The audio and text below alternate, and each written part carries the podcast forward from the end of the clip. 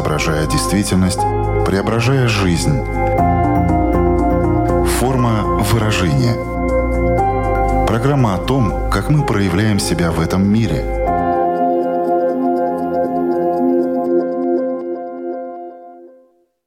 Здравствуйте! Меня зовут Александра Плотникова. В эфире Латвийского радио 4 программа «Форма выражения». Приветствую вас также, если мы встретились с вами на одной из крупнейших платформ подкастов. Изобретение самых разных гаджетов и разнообразие IT-решений позволяют быстрее получить доступ друг к другу. Врата в социальный мир не просто открыты, они распахнуты.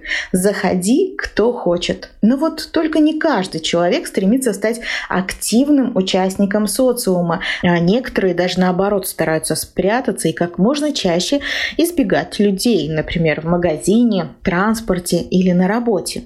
Не исключено исключено, что вы сейчас поймали себя на мысли, что да я и сам-то не очень люблю взаимодействовать с большим количеством людей. Но как понять, не перешло ли это нежелание и избегание уже в социофобию? Что вообще под этим подразумевается? Чем может быть вызвана социофобия? О причинах, симптомах и способах помочь себе расспросим эксперта программы. С нами на прямой связи из Мадрида психолог, когнитивно-поведенческий психотерапевт Ирина Быстрова. Здравствуйте. Здравствуйте, Александра. Здравствуйте, уважаемые слушатели. Форма выражения. Все мы понимаем, что социофобия состоит из двух э, понятных нам слов. Это социо, общество, социум и фобия, какой-то страх. Но все-таки я хочу попросить вас, как э, профессионала, сложить это воедино и объяснить, что же такое социофобия. Это страх взаимодействовать с другими людьми страх общаться с другими людьми, э, страх обращаться к другим людям, Социофобия, здесь бы я еще отметила, э, на мой взгляд, очень важный момент, часто идет рука об руку с агарофобией.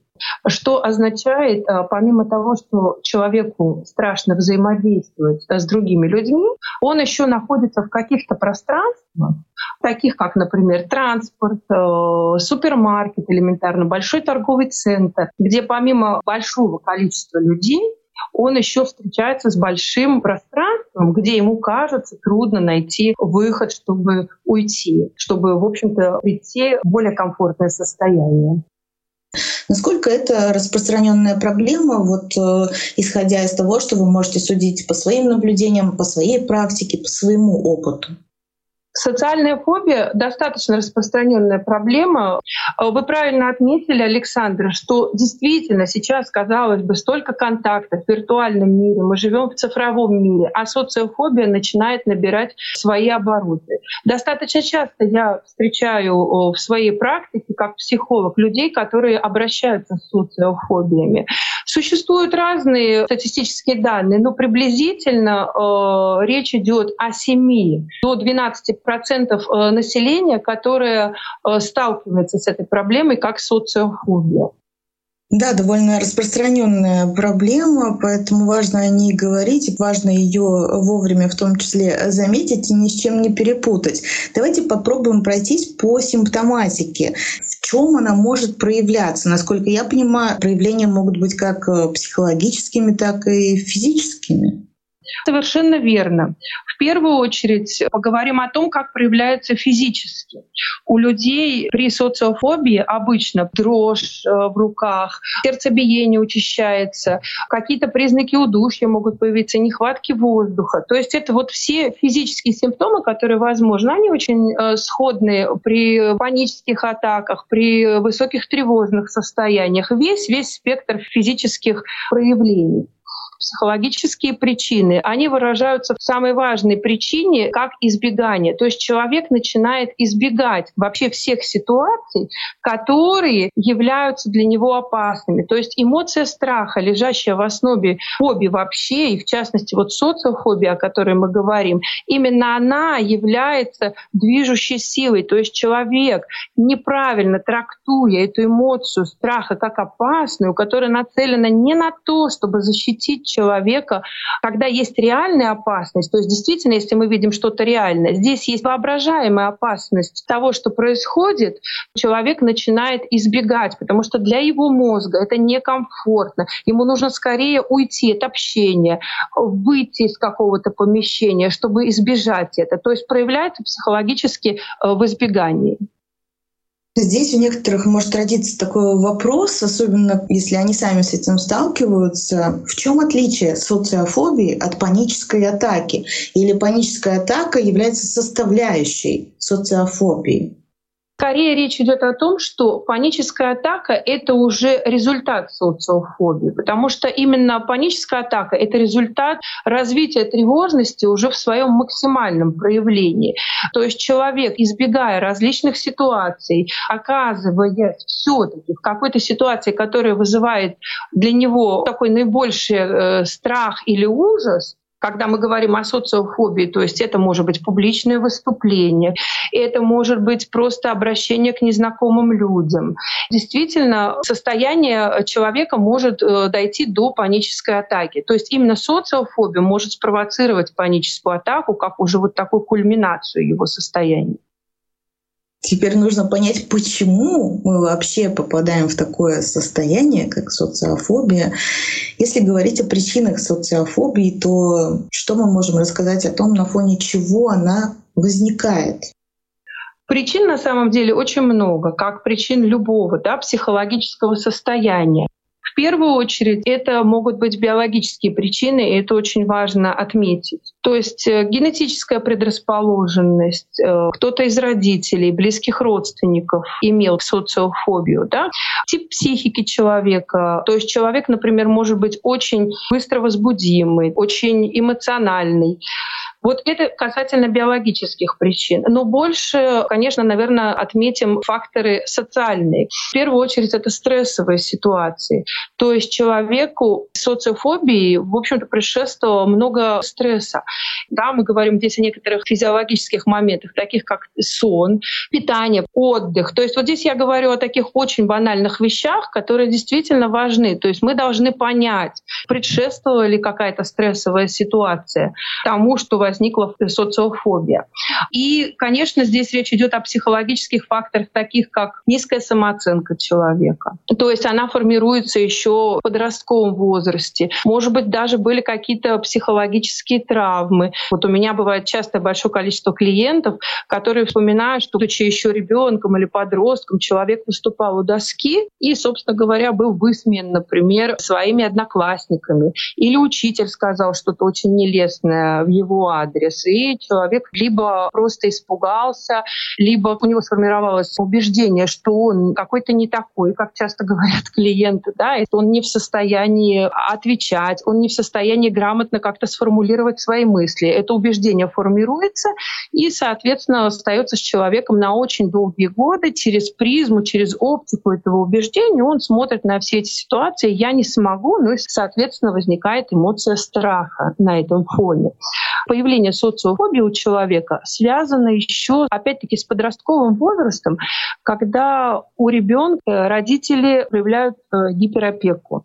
Это очень важно, потому что именно в это время у подростка формируются навыки принятия решений, ответственности за некоторые уже вещи. И человек, которому трудно уже во взрослом возрасте принимать некоторые решения, нести ответственность за что-то, теряется, естественно, в социуме, и это тоже может быть причиной возникновения социофобии. То есть мне трудно, потому что я не знаю как, я не привык, у меня нет этого навыка. Соответственно, я буду избегать вот то, чем мы говорили, избегать. На работе часто может это проявляться. Да? Если я что-то недопонял, обратиться к человеку просто и спросить, почему это так. Я лучше буду этого избегать, потому что мне не совсем комфортно. Да? То есть наш мозг всегда выбирает более комфортный путь. А здесь мне приходится делать усилия над собой. Здесь мне приходится либо формировать навыки, либо совершенствовать свои навыки вот социализации, общения, взаимодействия с другими людьми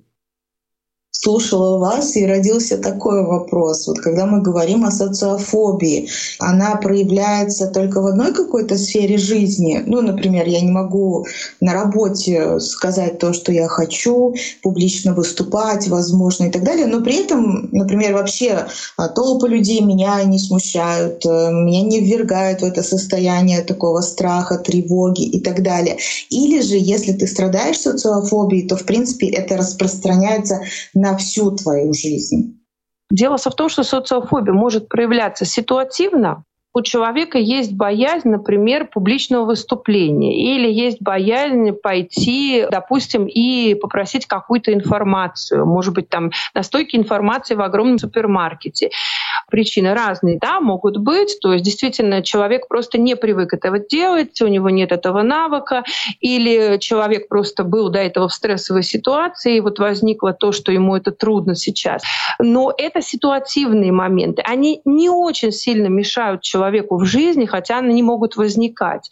И есть генерализованное, то есть общее да, понятие социофобии, когда человек не может уже нигде общаться, ему это очень трудно. То есть это любые, любые, любые сферы его деятельности, вот здесь очень важно обратить внимание на то, что мы имеем разные социальные роли в обществе.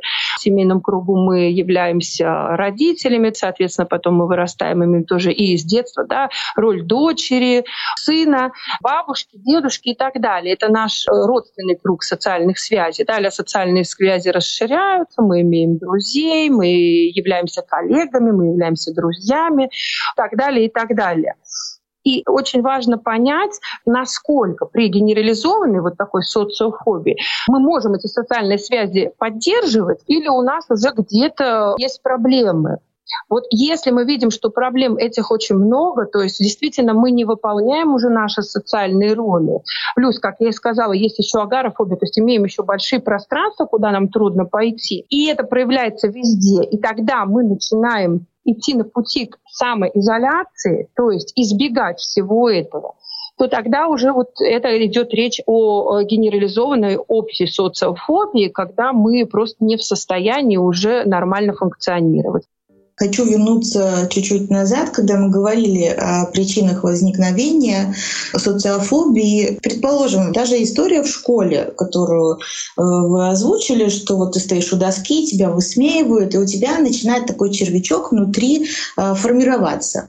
Правильно ли я понимаю этот механизм действия, что здесь э, вот этот негативный опыт, если он получен и будет затем подкрепляться, то человек и закроется. Если человек оказался вот в таких обстоятельствах, то э, не всегда у человека, даже если его не поддержат, хотя сейчас мы будем говорить о поддержке, которая очень важна, обязательно разовьется социофобия. Все зависит, какая у него психическая конституция, насколько он уязвим к критике. Но теперь вернемся к тому, что, конечно, такие обстоятельства являются спусковым крючком для того, чтобы развилась э, социофобия. Поэтому здесь желательно желательно, чтобы был кто-то рядом, кто смог бы этого человека поддержать. То есть если его, например, высмеяли его одноклассники, вполне возможно, что учитель может э, как-то ему объяснить происходящее. И, безусловно, тогда большей вероятностью социофобия не разовьется. Но здесь много факторов. Сам э, подросток должен, конечно, уметь просить эту помощь. Или, безусловно, люди, которые оказываются рядом и видят, готовы э, оказать эту помощь. Очень важна еще самоподдержка, если нет поддержки извне. То есть объяснять и самому себе происходящую ситуацию. Что произошло? Почему это произошло? И здесь еще один важен фактор. Один из элементов самоподдержки в психологии называется снятие уникальности. Что это означает? понять, что такая ситуация, по сути, может произойти с каждым человеком. То есть вот когда есть это понимание, то становится немножечко легче. И, безусловно, это не ведет к такой интенсивной социофобии, или она вообще не будет никаким образом проявляться в дальнейшем. Форма выражения.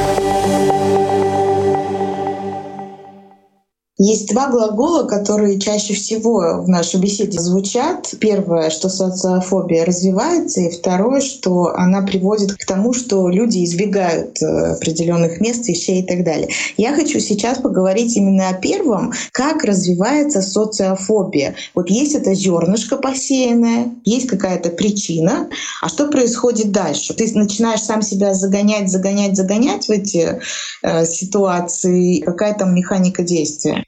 Здесь очень много разных механизмов. Каждый человек имеет свой внутренний мир и имеет внешний мир. Мы понимаем, что это взаимодействие, то есть это некоторая реальность, с которой мы сталкиваемся, некоторые обстоятельства, в которые мы попадаем. Это реальные люди, реальные помещения и так далее. Нормальное взаимодействие с людьми нормальная социализация — и это связь с реальностью.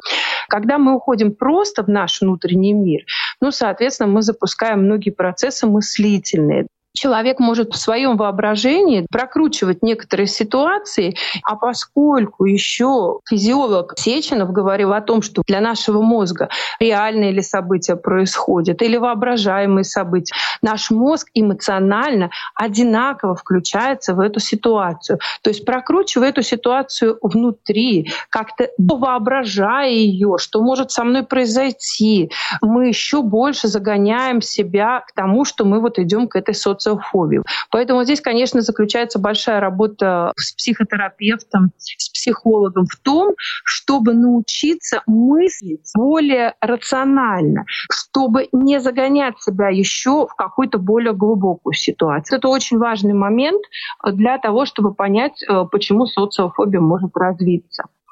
Поэтому очень важно обращаться к психологу, психотерапевту и работать именно над нашим внутренним мыслительным процессом. Еще по поводу того, как может э, социофобия развиться и почему она все-таки развивается.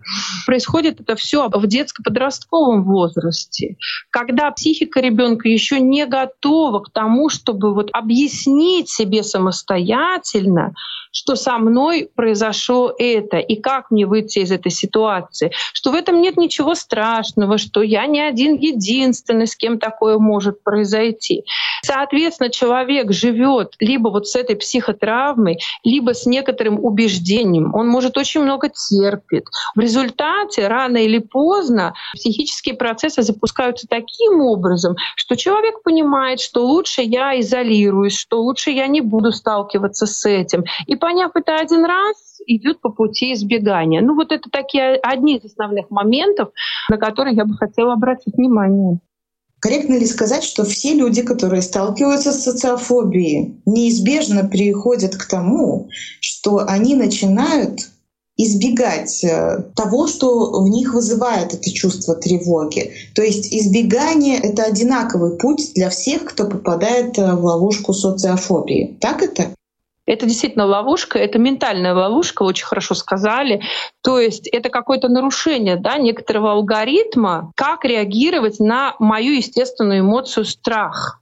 Путь избегания — это поведенческая реакция. Да, безусловно, это происходит э, со всеми, лишь по одной простой причине, что так устроен, в общем-то, наш физиологический процесс в нашем мозге что когда он сталкивается с чем-то неприятным, он выбирает этот путь. Почему? Потому что это более комфортно, потому что я не буду попадать в ситуацию, где от меня требуются большие энергозатраты.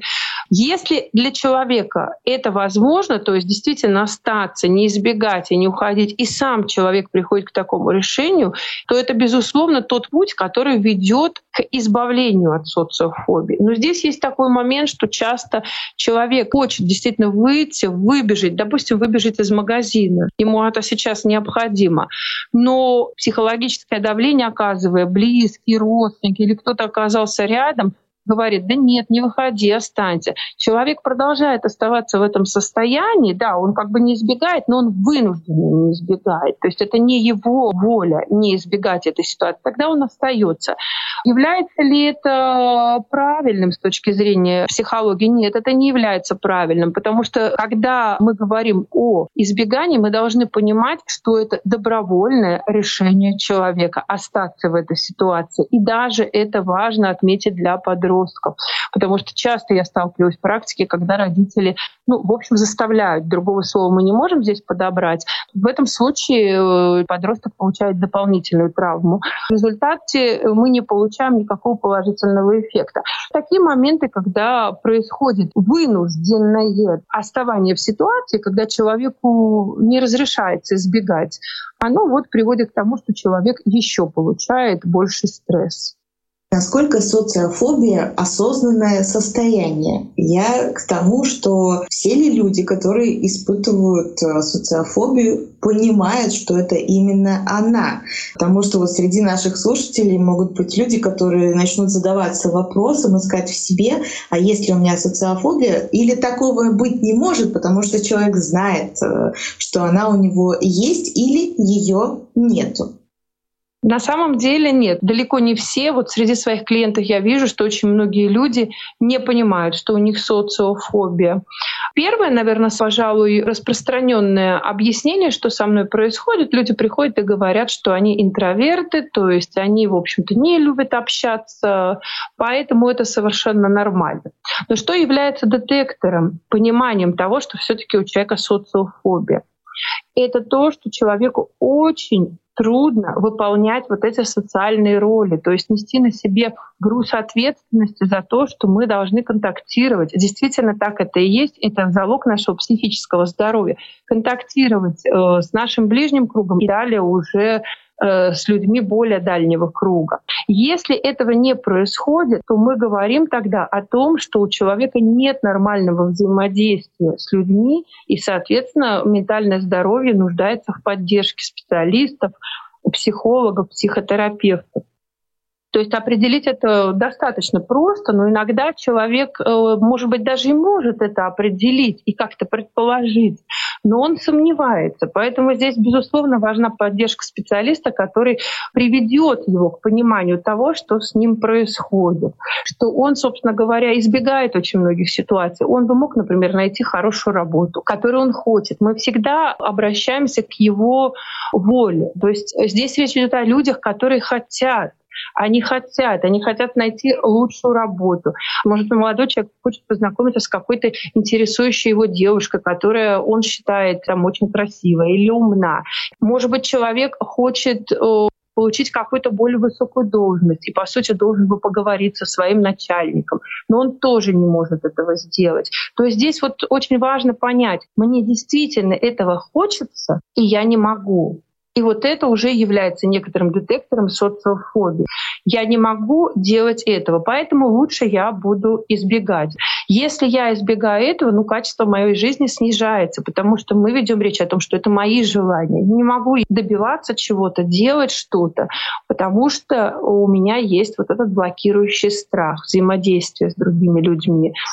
Вот таким образом можно определить, то есть прислушавшись к себе и поняв, насколько я э, не следую своим желаниям, насколько меня блокирует этот страх взаимодействия, насколько страдает от этого моя повседневная жизнь. То есть если мы говорим о каких-то серьезных ситуациях, то при вот э, уже такой генерализованной общей социофобии человек просто ограничивает себя своей комнатой или своей квартирой. Причем часто бывает, что этот человек не живет один, это может быть семья, это может быть женщина, которая уже просто трудно пойти в магазин или трудно отвезти ребенка к врачу, потому что человек уже, в общем-то, настолько себя ограничивает э, в контактах, что он, в общем, остается в пределах своей комнаты, своей квартиры. И круг его социальный ограничивается только самыми-самыми близкими родственниками. Так очень часто бывает. Да? Например, женщина, имеющая ребенка, она там контактирует со своим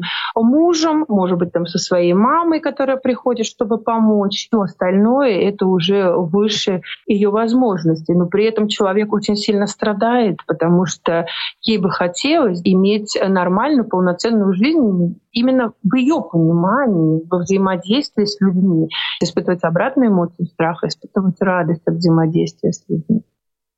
Насколько часто в данном случае для того, чтобы уменьшить свои страдания, люди начинают их заедать, запивать и вообще прибегать к каким-то таким неэкологичным способам решения, как им кажется, этой ситуации. Хотя саму ситуацию они не решают. Я так понимаю, это тоже один из способов избегания действительно социофобия очень часто связана с употреблением алкоголя, потому что, как мы знаем, алкоголь, в общем-то, снимает эту такую блокировку страха, нам становится не так страшно. И люди, понимая, что это такой, ну, позвольте мне такую фривольность, жидкий бытовой транквилизатор, скажем, к которому люди очень часто обращаются, помогает человеку, потому что приняв немножечко алкоголя, человек, естественно, э, становится более раскрепощенным, ему легче обращаться и общаться с другими людьми. Но понимаем, что это не является способом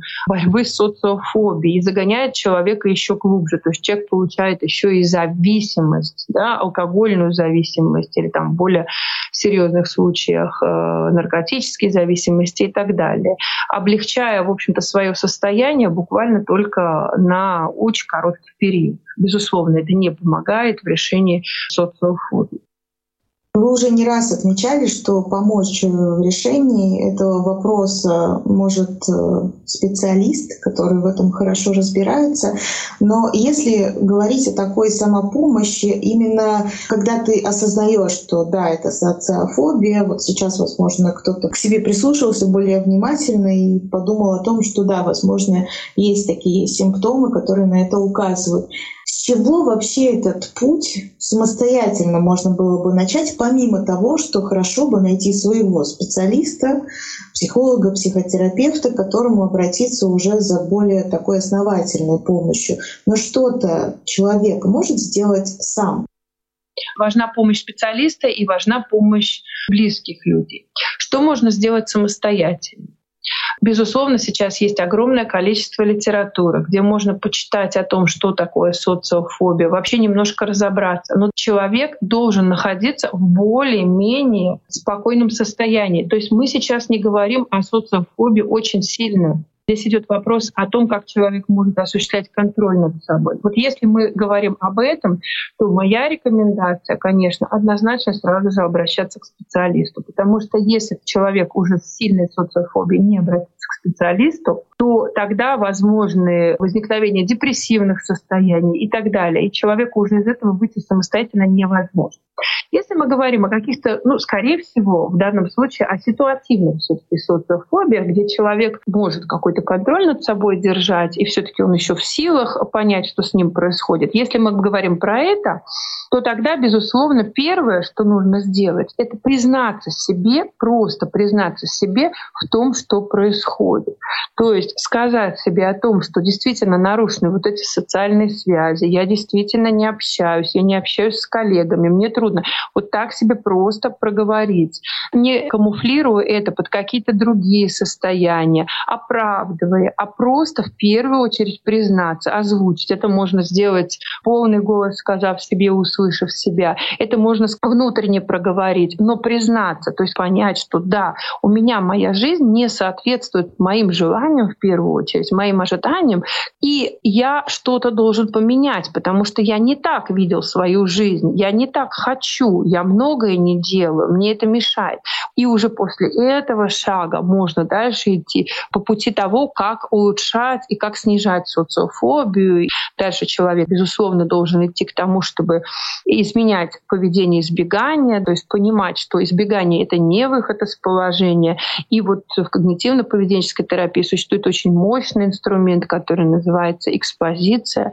То есть это говорит о том, что человек должен постепенно привыкать, сталкиваться со своим страхом, то есть постепенно идти в эти ситуации, которые у него вызывают дискомфорт. Это делается пошагово. На этом этапе, безусловно, уже понадобится поддержка. То есть без поддержки то, что может сделать человек, это просто понять, в какой ситуации он оказался, проанализировать еще раз, так ли он хотел взаимодействовать, такой ли образ жизни он хотел вести. И, собственно говоря, после этого уже искать помощь или обращаться за поддержкой к специалисту. И здесь очень важно сказать, что, конечно, идеальных условий не существует, и понятно, что родственники у всех разные, но если возможно, то просто обратиться вот э, к своим родственникам, объяснив, что с ним происходит, потому что иногда, поскольку близкие люди, родственники не знают, что происходит с человеком, ситуация еще ухудшается, потому что многим кажется, что с этой проблемой можно справиться, что человек избегает, потому что он просто не хочет,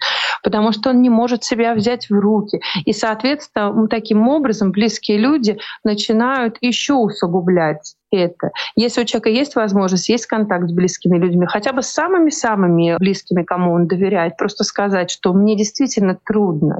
Очень часто вот среди моих клиентов все таки есть отзывчивость супруга, например, там, супруги, родители в данном случае, которые готовы поддержать и понять, что человеку просто очень трудно сейчас, и это состояние нужно признать.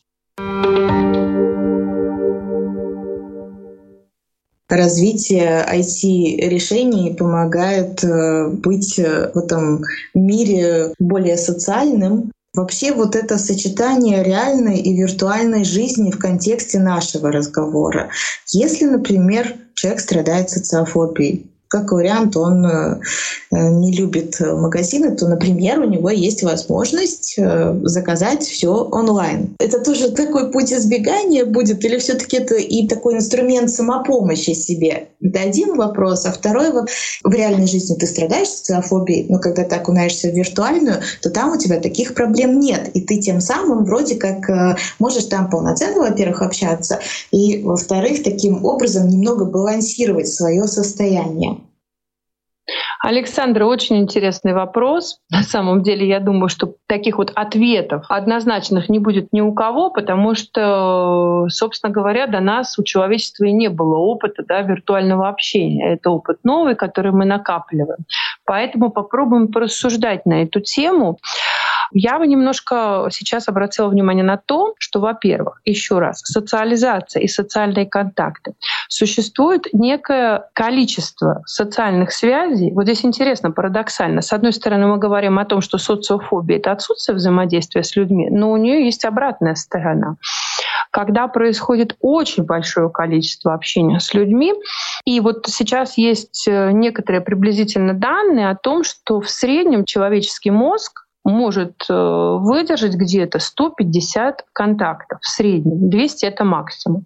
То есть речь идет о чем? О том, что общаясь с каждым человеком, виртуально или реально, мы включаемся в это общение.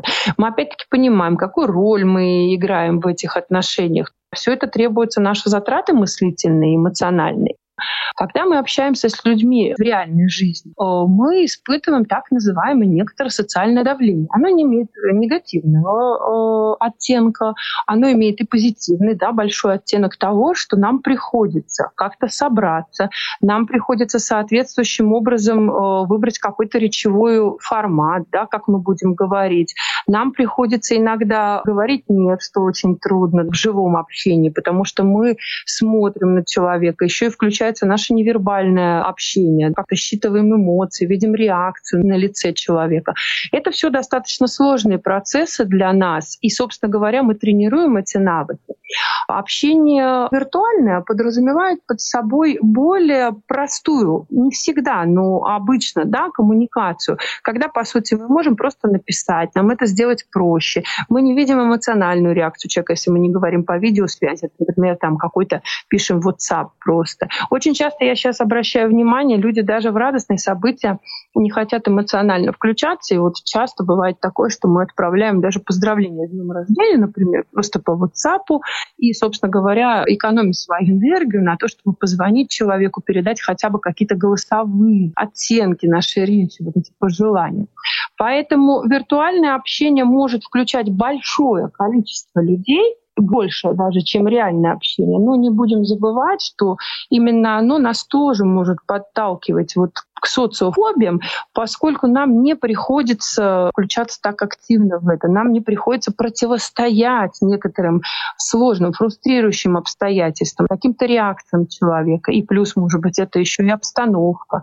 В виртуальном мире все это кажется действительно проще, но на самом деле сложнее потом коммуницировать в реальном мире, потому что у нас уже не такие хорошо развитые навыки вот этой реальной коммуникации с людьми.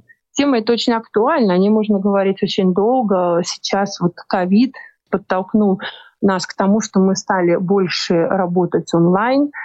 И что я наблюдаю сейчас, огромное количество подростков, которые действительно имеют социофобии.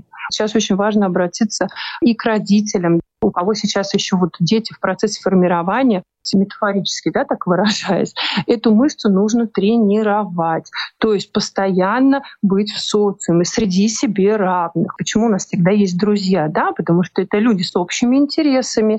И вот так вот формируется э, социализация, когда люди могут поделиться какими-то своими переживаниями, разделить общие интересы. Вот в подростковом возрасте это и происходит. Поэтому важность школы, она в первую очередь не в изучении наук как таковых, а в социализации. Это не означает, э, что это было вообще беспроблемно. Но если была поддержка, то психика такого человека, безусловно, будет крепче. Он будет понимать, что всегда могут его поддержать, он будет понимать, что такое может происходить не только со мной, он будет понимать, как себе это объяснить. И, соответственно, во взрослом возрасте у такого человека меньше вероятность того, что может возникнуть социофобия. И последнее по поводу того, что можно сейчас заказать продукты и так далее. Такой философский вопрос для общего рассуждения, куда мы тогда идем в результате. Если нам не нужно выходить, если нам не нужно даже элементарно пойти купить продукты, мы можем их заказать. Нам не нужно пойти в офис. Э, и что тогда? И как мы будем просто взаимодействовать виртуально? Здесь ответа нет. Такого еще не было в истории человечества.